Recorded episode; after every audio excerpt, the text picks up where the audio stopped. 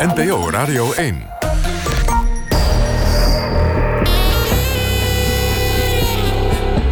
Argos. Onderzoeksjournalistiek van Human en de VPRO. Max van Wezel. Een hele goede zaterdagmiddag en welkom bij Argos, het wekelijkse onderzoeksprogramma van NPO Radio 1.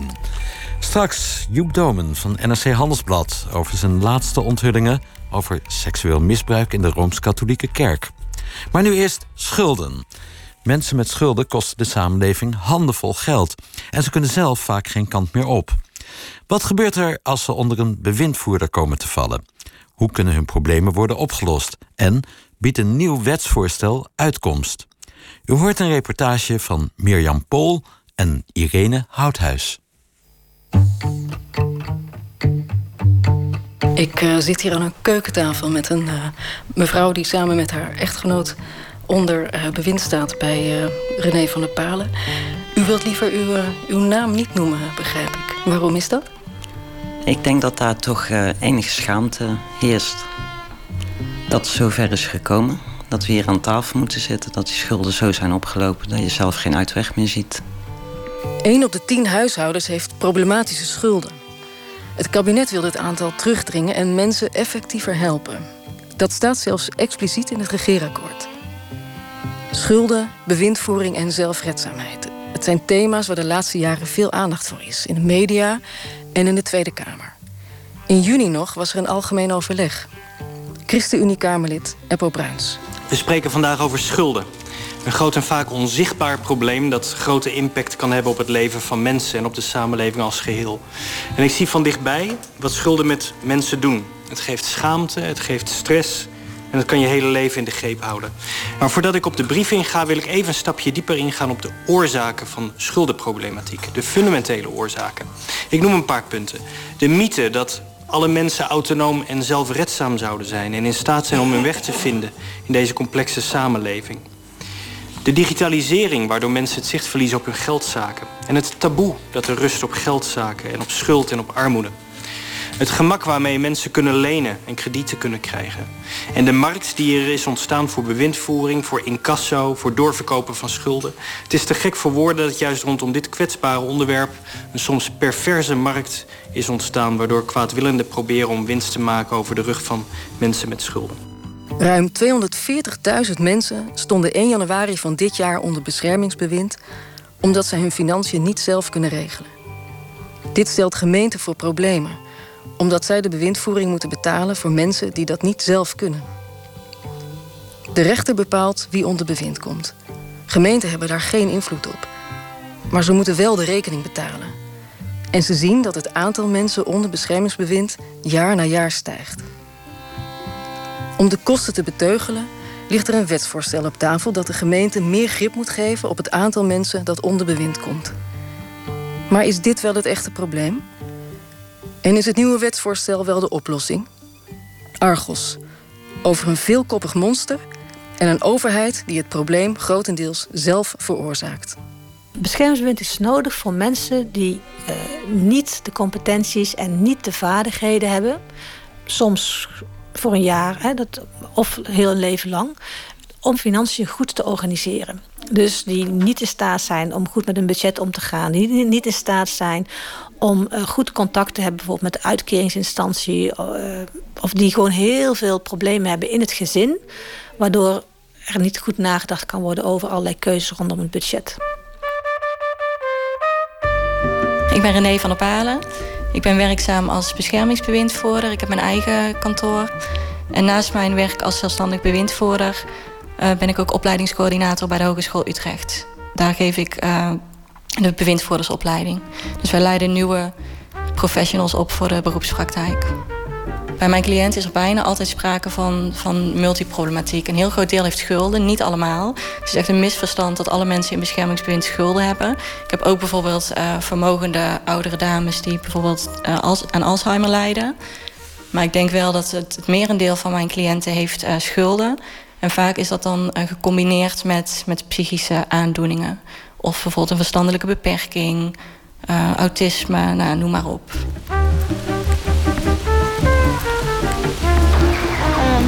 is maandagmiddag, Den Bosch, drie uur. We lopen mee met bewindvoerder René van der Paden. U heeft een afspraak op nummer 261. 261, daar ga ik nu naartoe. Wat gaat u doen? Ik ga een alleenstaande man bezoeken. Hij heeft uh, problematische schulden, zo'n 60.000 euro. En hij heeft zich een jaar geleden bij me aangemeld... omdat hij zelf door de boom het bos niet meer zag. En nu ga ik met hem bespreken wat zijn financiële situatie op dit moment is... hoe hij ervoor staat, wat ik met de schulden aan het doen ben. En ik ga verantwoording aan hem afleggen... zodat hij ook weet wat ik met zijn geld uh, doe. Hallo. Hallo. Ja, dankjewel. Zesde verdieping. Ja. Ja, gelukt. Een 43-jarige man in sportkleding doet voor ons open. We noemen hem Tom. Er hangen geen gordijnen voor de ramen en er is geen vloerbedekking. Er staan wel gitaren, een tv en een computer. Er hangen kickboxhandschoenen aan de muur. Toms vaste hulpverlener is ook bij het gesprek. Die begeleidt Tom omdat hij een licht verstandelijke beperking heeft. Oké, nou, ik ben hier vandaag bij jou om jouw financiële situatie door te nemen. Ja. Je staat nu ongeveer een jaar uh, onder bewind. En er zijn wat dingen veranderd. Je bent onlangs verhuisd naar een nieuwe woning. Klopt. Dus ik kom jou nu vertellen hoe je ervoor staat financieel... en wat ik het afgelopen jaar met jouw geld heb gedaan. Ik heb nu eerst een begroting met je inkomsten en je uitgaven. En dadelijk ga ik vertellen wat de saldo's van je bankrekeningen zijn... waar die aan het begin van het jaar waren en aan het einde van het jaar... en hoe het met je schuldensituatie gesteld is. Yes? Dan begin ik met de begroting. Nou, deze ken je nog wel van de vorige keer. Je hebt een bijstandsuitkering, die is 942 euro. Dan krijg je bijzondere bijstand voor de kosten van bewindvoering.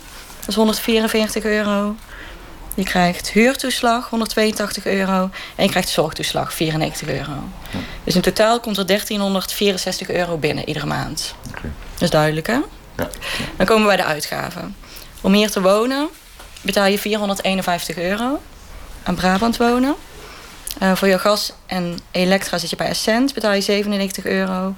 En dan hebben we nog de gemeentelijke heffingen. Maar die heb ik op nul gezet, omdat je daar kwijtgelding voor hebt. Dus die hoef jij niet te betalen omdat je een laag inkomen hebt. Dan komen we bij de verschillende verzekeringen die er zijn. Je hebt een zorgverzekering bij CZ, 116 euro. Beschermingsbewind wordt meestal uitgevoerd door particuliere bureaus. Dit zijn grote of kleine kantoren of eenmansbedrijven. Bewindvoerders hebben niet bij iedereen een goede reputatie. Maar daar gaat deze uitzending niet over. Bewindvoerder René van der Palen neemt alle overige vaste lasten door met Tom. Dan komen we verder bij de reserveringen. Als jij ooit ziek wordt, moet je de eerste 385 euro eigen risico altijd zelf betalen. Dus daar reserveren we alvast voor. Dus omgerekend naar maand is dat dan 32 euro per maand. Dus die staat daar. Verder voor onvoorziene kosten is er nog 70. Dus als ooit je telefoonrekening hoger is of je vraagt extra geld aan, dan zit er daar allemaal in. En verder heb je leefgeld, 50 euro in de week. Dus dat is dan 216 euro per maand. Een maand is net iets meer dan vier weken. Dus dan hebben we onder de streep 1364 euro aan inkomsten. En je uitgaven, nou, die zijn eigenlijk hetzelfde. Dus dan kom je 38 cent in de plus. Maar op het moment dat er geen onvoorziene uitgaven zijn, dan spaar je die 70 dus. Dus je komt precies uit. Het gaat eigenlijk hartstikke goed. Er staan geen nieuwe schulden, al je lopende vaste lasten worden betaald. Ja. En eigenlijk gaat het gewoon heel goed. De belangrijkste taak van een bewindvoerder is het creëren van financiële stabiliteit. Want pas als de vaste lasten worden betaald, komt er rust in het leven van de klant. Vervolgens gaat de bewindvoerder, als de klant schulden heeft, zoals bijvoorbeeld Tom, de schulden inventariseren. Dat is soms maanden werk. Daarna stuurt de bewindvoerder het dossier meestal door naar de gemeentelijke schuldhulpverlening. En wat hebben we dan nog? Ja, de rechtbank wil weten wat ik met je schulden heb gedaan. Jij had uh, eh, 62.000 euro aan schulden. Iets meer nog, 62.000.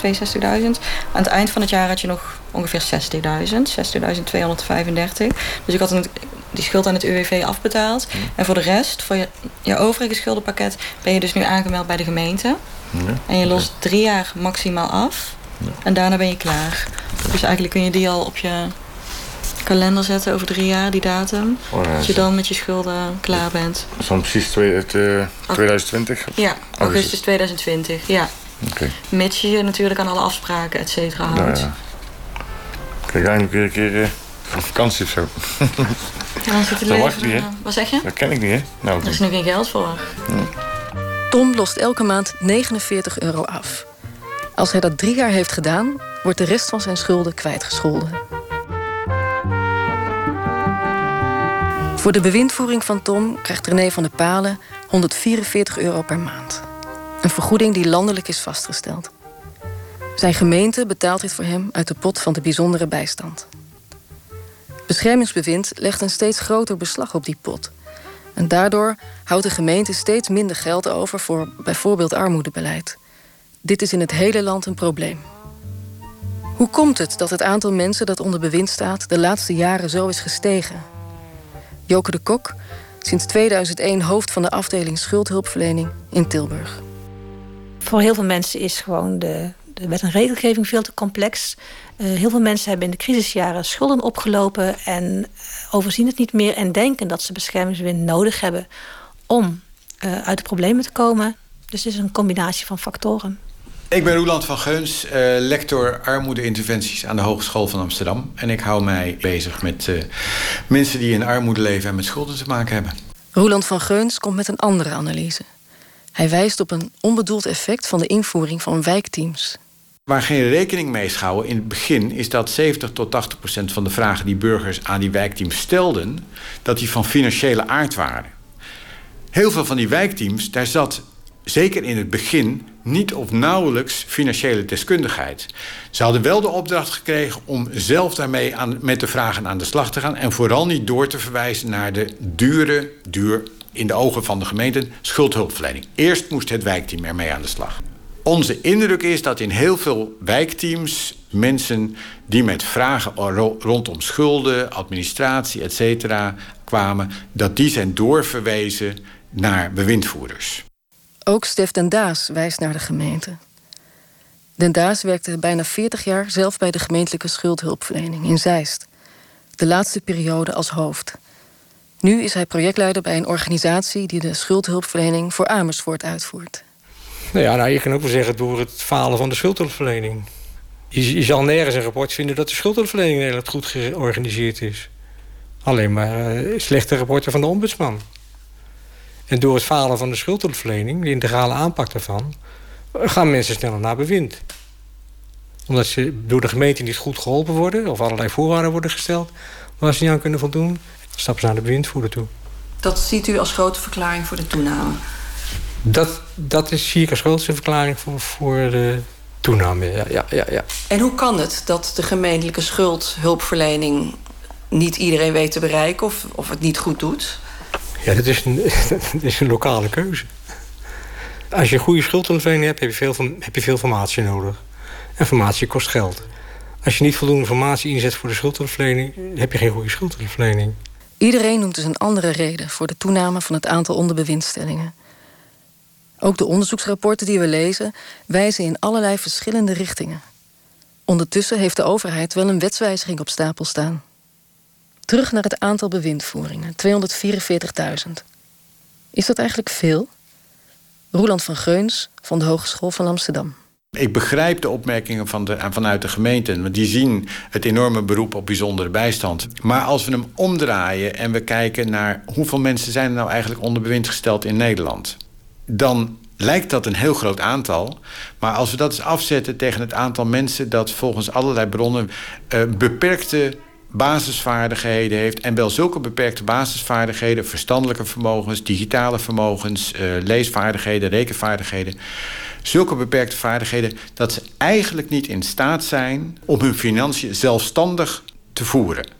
Dan hebben we het volgens schattingen van, nou, variërend van de WRR tot Stichting Lezen en Schrijven, over een groep van tussen de 2,5 en 4 miljoen mensen. Dan kun je ook zeggen, die 200.000 die onder bewind staan, waarvoor de overheid de rekening betaalt, dat is eigenlijk niet zo heel erg veel. En als we dat dan ook nog eens een keer plaatsen in het licht van preventie.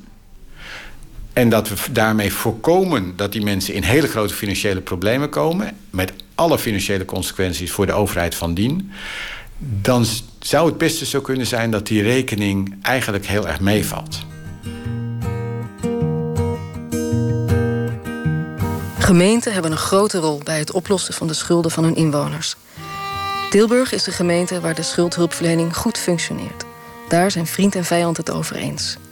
Toch geeft ook Tilburg de laatste jaren meer geld uit aan beschermingsbewind. Joke de Kok.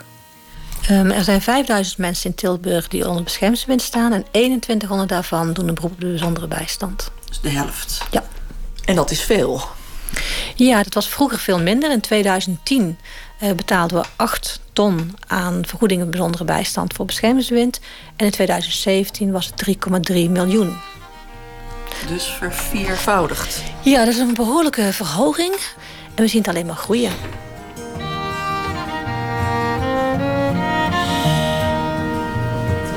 Welkom.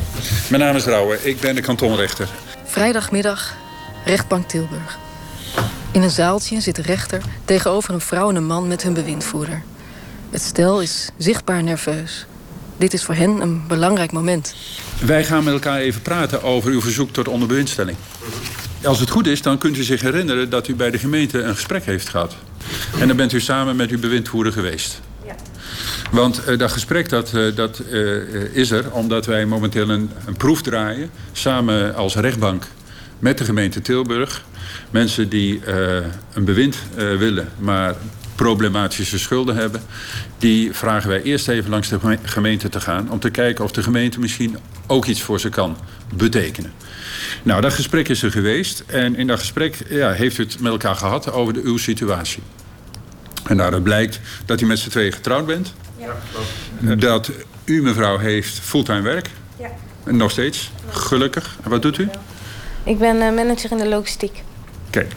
En u zit in de ziektewet, ook nog steeds? 1 september uh, weer uh, aan de gang. Oh, mooi. chauffeur. Um, chauffeur, wat voor chauffeur? Uh, of vracht? Of? Ja, vrachtwagen, gewoon van alles. doet u dat via een uitzendbureau of zo? Nee, nee, nee. Ik, heb wel, ik krijg wel een contract gewoon. Oh. Maar ik begin, ik begin met 20 uur omdat ik mijn pols moet opbouwen. Omdat ik mijn pees door heb gesneden bij mijn andere baas. Oeh, maar dat, dat zijn goede vooruitzichten. Bij hoge uitzondering hebben we toestemming gekregen om opnames te maken. Gewoonlijk is de zitting besloten. De rechter neemt uitgebreid de tijd om met het echtpaar te spreken. Er is een half uur voor de zitting uitgetrokken. En we hebben dus nog wel een bedragje van 65.000 euro staan op de lat, om het zo maar te zeggen. En dat is wel een heel bedrag natuurlijk om dat op te lossen. Alleen, zonder hulp verder. De, uh, dat is eigenlijk niet te doen. En als ik het goed begrijp, van die 65.000 euro is 30.000 euro van de UWV. Ja, en dat is vanwege iets wat u verkeerd heeft ingevuld of wat fout is gegaan? Ik heb in uh, 2008 twee bloedproppen in mijn hersenen gehad. Daardoor ben ik toen op dat moment de ziektewet ingegaan, uiteindelijk de BIA ingegaan. Um, zelf een omscholing gevolgd. Um, dat de UWV zoiets had, nou je bent 100% afgekut, dus je kunt niks meer. En ik zoiets had van, nou ik ben zo jong, ik wil toch wel weer ooit gaan werken. Ja. Um, dat heb ik allemaal gedaan, netjes afgemeld toen ik weer werk had. En ik bleef maar geld ontvangen van de UWV. Och. Um, meerdere malen gevraagd wat ik daarmee moest doen en of ik terug kon en waar ik het op terug moest storten. Nou, ik kreeg geen reactie, geen antwoorden. Dus ja, dat is mee in de schuldenpot gegaan om schuldeisers af te betalen. En nou wil het UWV dat toch terug? Ja, dat klopt. Want u heeft natuurlijk bij de gemeente ook gesproken over mogelijkheden om uw schulden af te lossen, zal ik maar zeggen, te saneren. Hè? En ze zeggen nou, als ik het goed begrijp, dan zeggen ze van nou, het kan voor een deel wel, denk ik, maar die UWV, dat is een probleem. Zo'n schuld, daar uh, word je niet vrolijk van. Om het maar eens even heel uh, matjes te zeggen. Dat betekent dat dat echt wel wat stress bij u oplevert. Hè? Je gaat er kapot. Ja. Ik ben drie jaar geleden uit Afrika teruggekomen. Drugsprobleem gehad. Ik ben al drie jaar clean. Maar ik krijg, uh, krijg het niet opgelost. Ze blijven komen met deurwaarders. En ja. Van 300 wat 3000. En je ja. kunt geen ijzer mijn handen breken. Dat, dat bestaat niet. En, ik, en ik word op een gegeven moment er, word er link van. Ja. Want ze blijven maar met grote auto's aan de deur komen. En uh, zo schuim voor mijn deur. En ik heb het een beetje gehad met die mannen. Ja. Nou, wat de bewindvoerder straks kan doen... is in ieder geval die schulden en die schuldeisers aanschrijven... en zeggen dat ze bij hem moeten zijn en niet bij u. En dat betekent dus dat ze niet meer bij u voor de deur schuin geparkeerd zijn. En dat is voor heel veel mensen al een stuk rust. En verder moet die bewindvoerder kijken of ze toch niet op een bepaalde manier op te lossen zijn. Misschien niet nu of in de korte toekomst, maar misschien wel later. In Tilburg loopt sinds maart het project Adviesrecht... Het is een van de pilots die zijn gestart in opdracht van het ministerie van Sociale Zaken. Bedoeling is te onderzoeken hoe de werkwijze rond beschermingsbewind kan worden verbeterd. Voordat iemand met schulden bij de rechter komt om beschermingsbewind aan te vragen, moet hij eerst met zijn bewindvoerder op gesprek bij de gemeente. Dat is het nieuwe aan de pilot in Tilburg. Joke de Kok. Dat wij dan samen met de klant, of met de burger en met die bewindvoerder kijken van wat is nu de reden dat je onder bewind wil.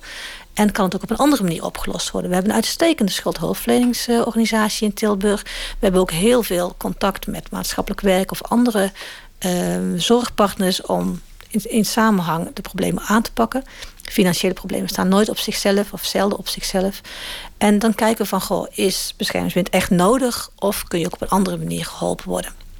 En uh, op basis daarvan zijn we nu aan het kijken van of we de instroom van beschermingsbewind uh, kunnen beperken. En mensen dat geven wat ze echt nodig hebben om uit problemen te raken. Het is de rechter die uiteindelijk beslist, mede op basis van het advies van de gemeente, of iemand onder bewind komt. De regering is van plan om het adviesrecht voor gemeenten landelijk in te voeren. Het concept wetsvoorstel ligt zelfs al klaar. Doel van de wet is net als bij de Tilburgse pilot, om het aantal aanvragen voor bewindvoering te verminderen. Kantonrechter Paul Rauwe vertelt wat zijn werkwijze was voordat de pilot begon. We hebben gezien dat de afgelopen jaren een ontzettende stijging was van verzoeken eh, om onder bewindstelling vanwege problematische schulden. Dat ging dan eigenlijk als volgt: heb je schulden en heb je een benoembare professionele bewindvoerder, dan krijg je een bewindvoering. Dat was dus een vrij simpele afweging. En dat betekende dat we dat in het kader van interne efficiëntie ook zo hebben ingeregeld dat het vaak schriftelijk werd afgedaan. Snel, maar zonder verder veel woorden aan te wijden. Vaak 99% van de gevallen, geloof ik, hè? Uh, absoluut. Als het, niet, als het niet bijna een 999 van de 1000 is. Dus dat ging met een, een, nou, met een enorme output van allemaal beschikkingen. Bewind, bewind, bewind, bewind. En vervolgens werden die dossiers neergelegd gingen de bewindvoerders aan de slag. Nou, en dan, dan, was, het, dan was er weinig echt toezicht op het verloop van die uh, schulden bij ons. Zo ging het tot 1 maart in Tilburg. En zo gaat het bij de meeste rechtbanken nog steeds. Rechter Rauwe noemt de onderbewindstelling een ingrijpende maatregel. Want je verliest als burger rechten. Je kunt niet meer kopen. Je kunt niet meer nou, uh, contracten tekenen. Je kunt niet een goedkope energieleverancier nemen. Dat is allemaal aan die bewindvoerder. En als je het toch gedaan hebt, kan die bewindvoerder het dus terugdraaien. je hebt je portemonnee, zeg ik altijd, maar in de handen gegeven van een ander.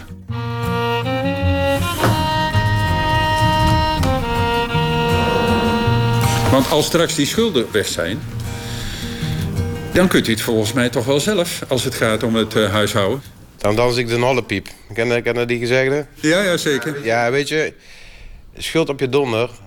Ik heb met een pak slaag krijgen. Ja. Als dit. Dit blijft, dit blijft. Ja. En ik heb mijn best gedaan om uh, van die rotzooi af te komen. En dat is gelukt. Maar dit lukt niet. Nee. Dus als het wel lukt, als het wel lukt om uh, van die schuld af te komen...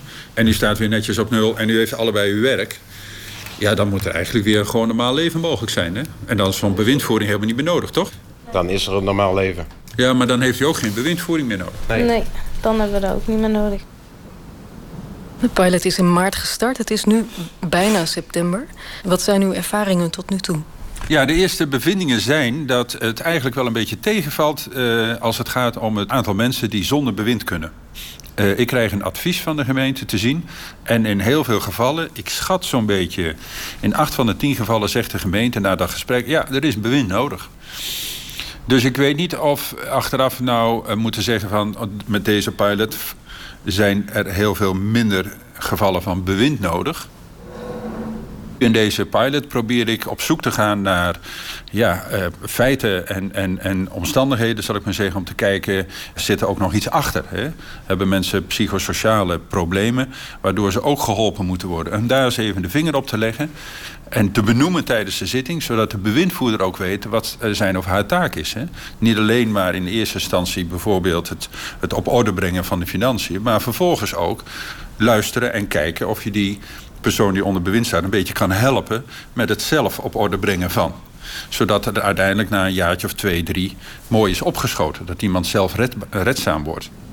U pleit er eigenlijk voor, als ik u zo beluister, om deze methode over te nemen. Dat u als kantonrechter veel intensiever contact heeft en toezicht houdt op zowel de klant als de bewindvoerder. Ja, voorlopig ben ik daar wel voorstander van. Ja. We moeten ons altijd realiseren als kantonrechters dat ons werk impact heeft op mensen en de maatschappij. Heel veel voorkomende procedures uh, lijken zo langzamerhand een 1-2'tje... maar je moet je realiseren, het gaat om veel dingen wat, wat het leven van mensen intensief beïnvloedt. En je mag er dus best af en toe eens goed bij stilstaan. Het gaat u heel veel extra werk opleveren. Veel is zonder meer waar. Ja. Ja, nee, maar het, het is ook een ambitie van mij. Ik, ik vind als kantonrechter dat ik als het ware een beetje tegendruk moet bieden aan de druk die er is van doe het snel en, en makkelijk en, en, en vlot af. Tegendruk om ergens in een beter evenwicht te komen. Van een besparing op de kosten is geen sprake. Nee, ik zie dat niet. De kantonrechter is enthousiast over de pilot. Ook al leiden de adviezen van de gemeente niet tot andere uitspraken. De nieuwe manier van werken kost de rechtbank wel extra tijd. Hoe is het voor de gemeente? De loopt van 1 maart tot 1 oktober. We hebben 101 gesprekken gevoerd in het kader van uh, schuldenbewind.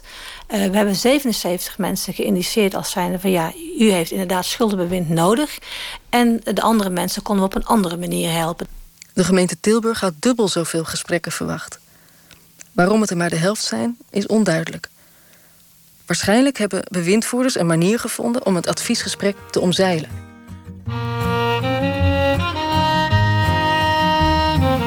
Adviesrecht heeft vooral als doel kosten te besparen voor de gemeente. Slaagt de pilot hierin? Joke de Kok, hoofdschuldhulpverlening in Tilburg.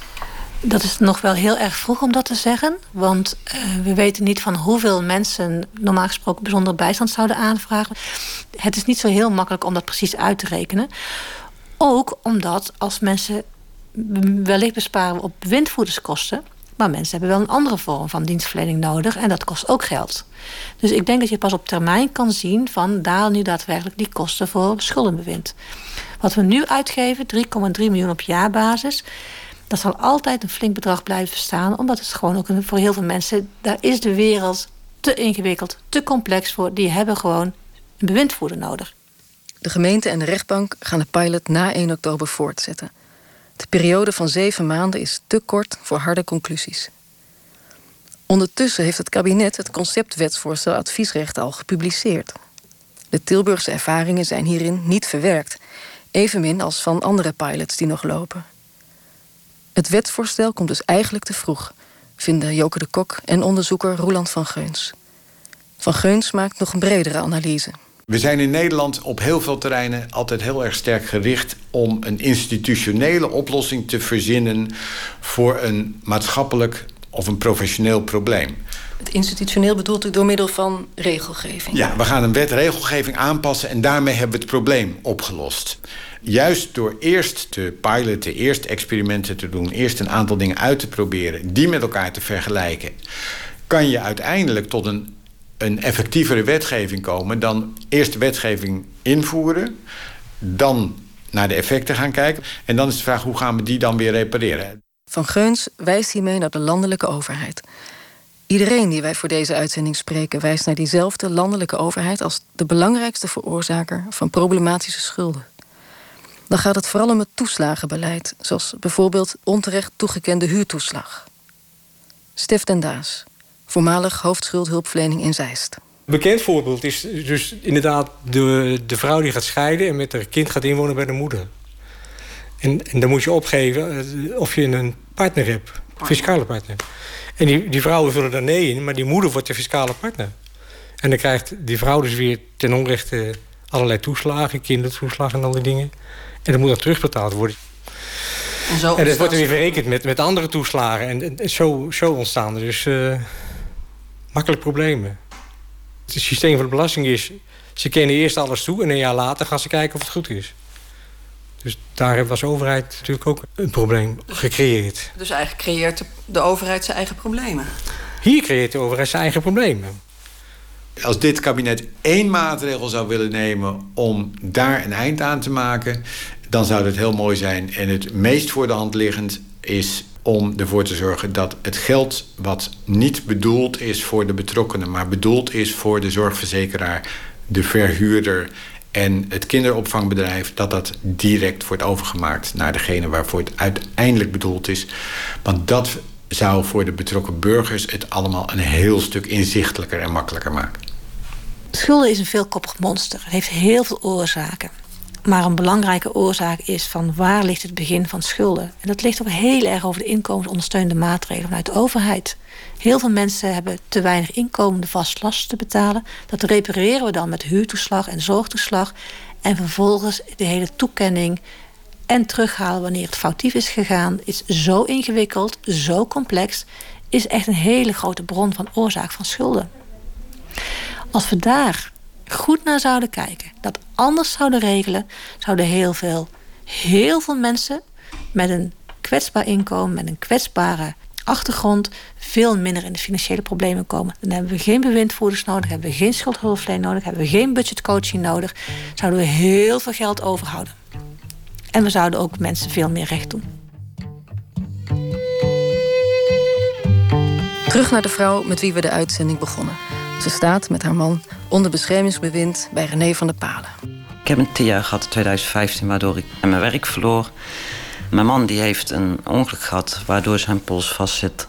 Uh, door meerdere operaties um, kan hij die niet meer goed gebruiken. Was hij eerst volledig afgekeurd en nu nog deels. Dus hij is eigenlijk weer gewoon uh, volop aan het werk, 40 uur in de week. Wordt aangepast door het UWV door een WO-uitkering. En gedeelte pensioen, uitkering, invaliditeitspensioen. En al die inkomens samen is eigenlijk ook direct een valkuil. Want die inkomens worden om de drie of om de zes maanden een keer geverifieerd met elkaar. En als blijkt dat er te veel uitgekeerd is, dan moet dat natuurlijk terug. Maar hoe kan het gebeuren dat er te veel wordt uitgekeerd? Ja, heel vreemd. Voor ons gevoel is het inkomen vanuit het UWV en het BPF, invaliditeitspensioen, ook hetzelfde. Maar toch komen daar herberekeningen op.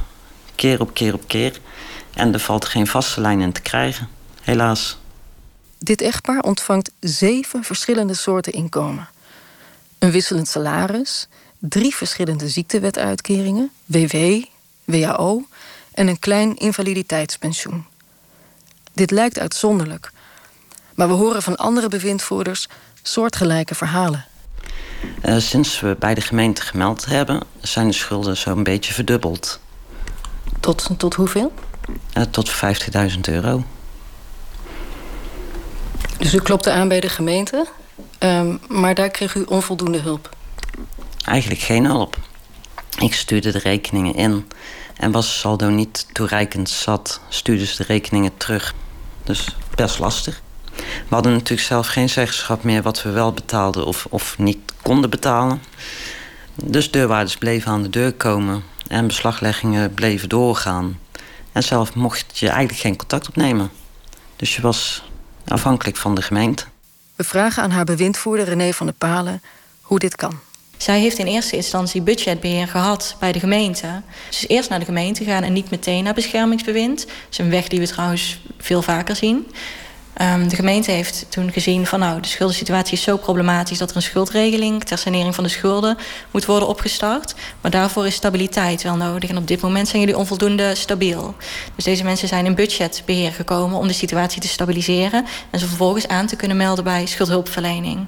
Die stabiliteit is nooit bereikt, omdat de verantwoordelijkheid bij haar en haar man zelf bleef liggen. Zij moesten zelf controleren of het beslag op het inkomen niet te hoog was. Ze moesten zelf de toeslagen regelen. Ze moesten zelf uh, de belastingaangifte doen.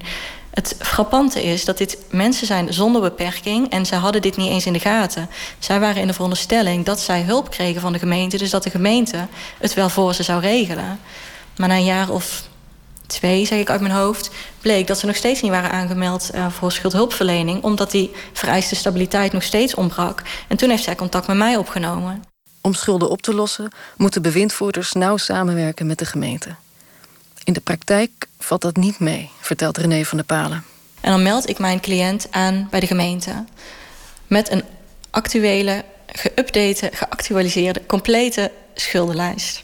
Wat vervolgens de gemeente gaat doen, de afdeling schuldhulpverlening, die gaat alle schuldeisers opnieuw uh, berichten om uh, de schuld op te vragen. Dus daarin doen wij absoluut dubbel werk. Maar dus, waarom? Waarom kunnen ze niet op basis van uw dossier uh, Omdat er, blijk, er wordt blijkbaar niet op vertrouwd... dat wij dat op de correcte manier hebben ingediend. Daar zou absoluut in de samenwerking verbeteringen uh, kunnen worden aangebracht. Wat mij betreft is dat complete kapitaalvernietiging. Het is niet alleen kapitaalvernietiging. Het leidt ook tot onnodige vertraging voor klanten. En ondertussen blijven hun schulden groeien. De kosten die de gemeenten kwijt zijn aan bewindvoering zijn niet bepaald het grootste probleem. Dat is in ons onderzoek wel duidelijk geworden. Alle mensen die we gesproken hebben zijn het erover eens dat het nieuwe wetsvoorstel nauwelijks zal bijdragen aan de oplossing van het echte probleem. Dat ligt namelijk heel ergens anders, zegt Joke de Kok van het proefproject in Tilburg.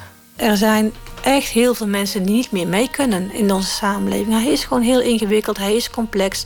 En het is goed dat beschermingsbewind daarvoor is. Echt. Alleen de enorme groei van de afgelopen jaren. Ik denk dat het belangrijk is dat we daar heel goed onderzoek naar doen van of dat terecht is. En als het terecht is, dan hebben we er echt een soepeltje van gemaakt als samenleving enerzijds. En anderzijds moeten we daar ook gewoon zorgen dat we er middelen voor vrijmaken. Tot afgelopen woensdag kon iedereen die dat wilde op het wetsvoorstel adviesrecht reageren. Van allerlei kanten, van sociaal raadslieden tot het Nibud, is er stevige kritiek op geleverd. Nou, dat wordt even afwachten wat Politiek Den Haag gaat doen met die signalen uit de samenleving. Onderbewind werd gemaakt door Mirjam Pol en Irene Houthuis. Techniek Alfred Koster, eindredactie Huub Jaspers.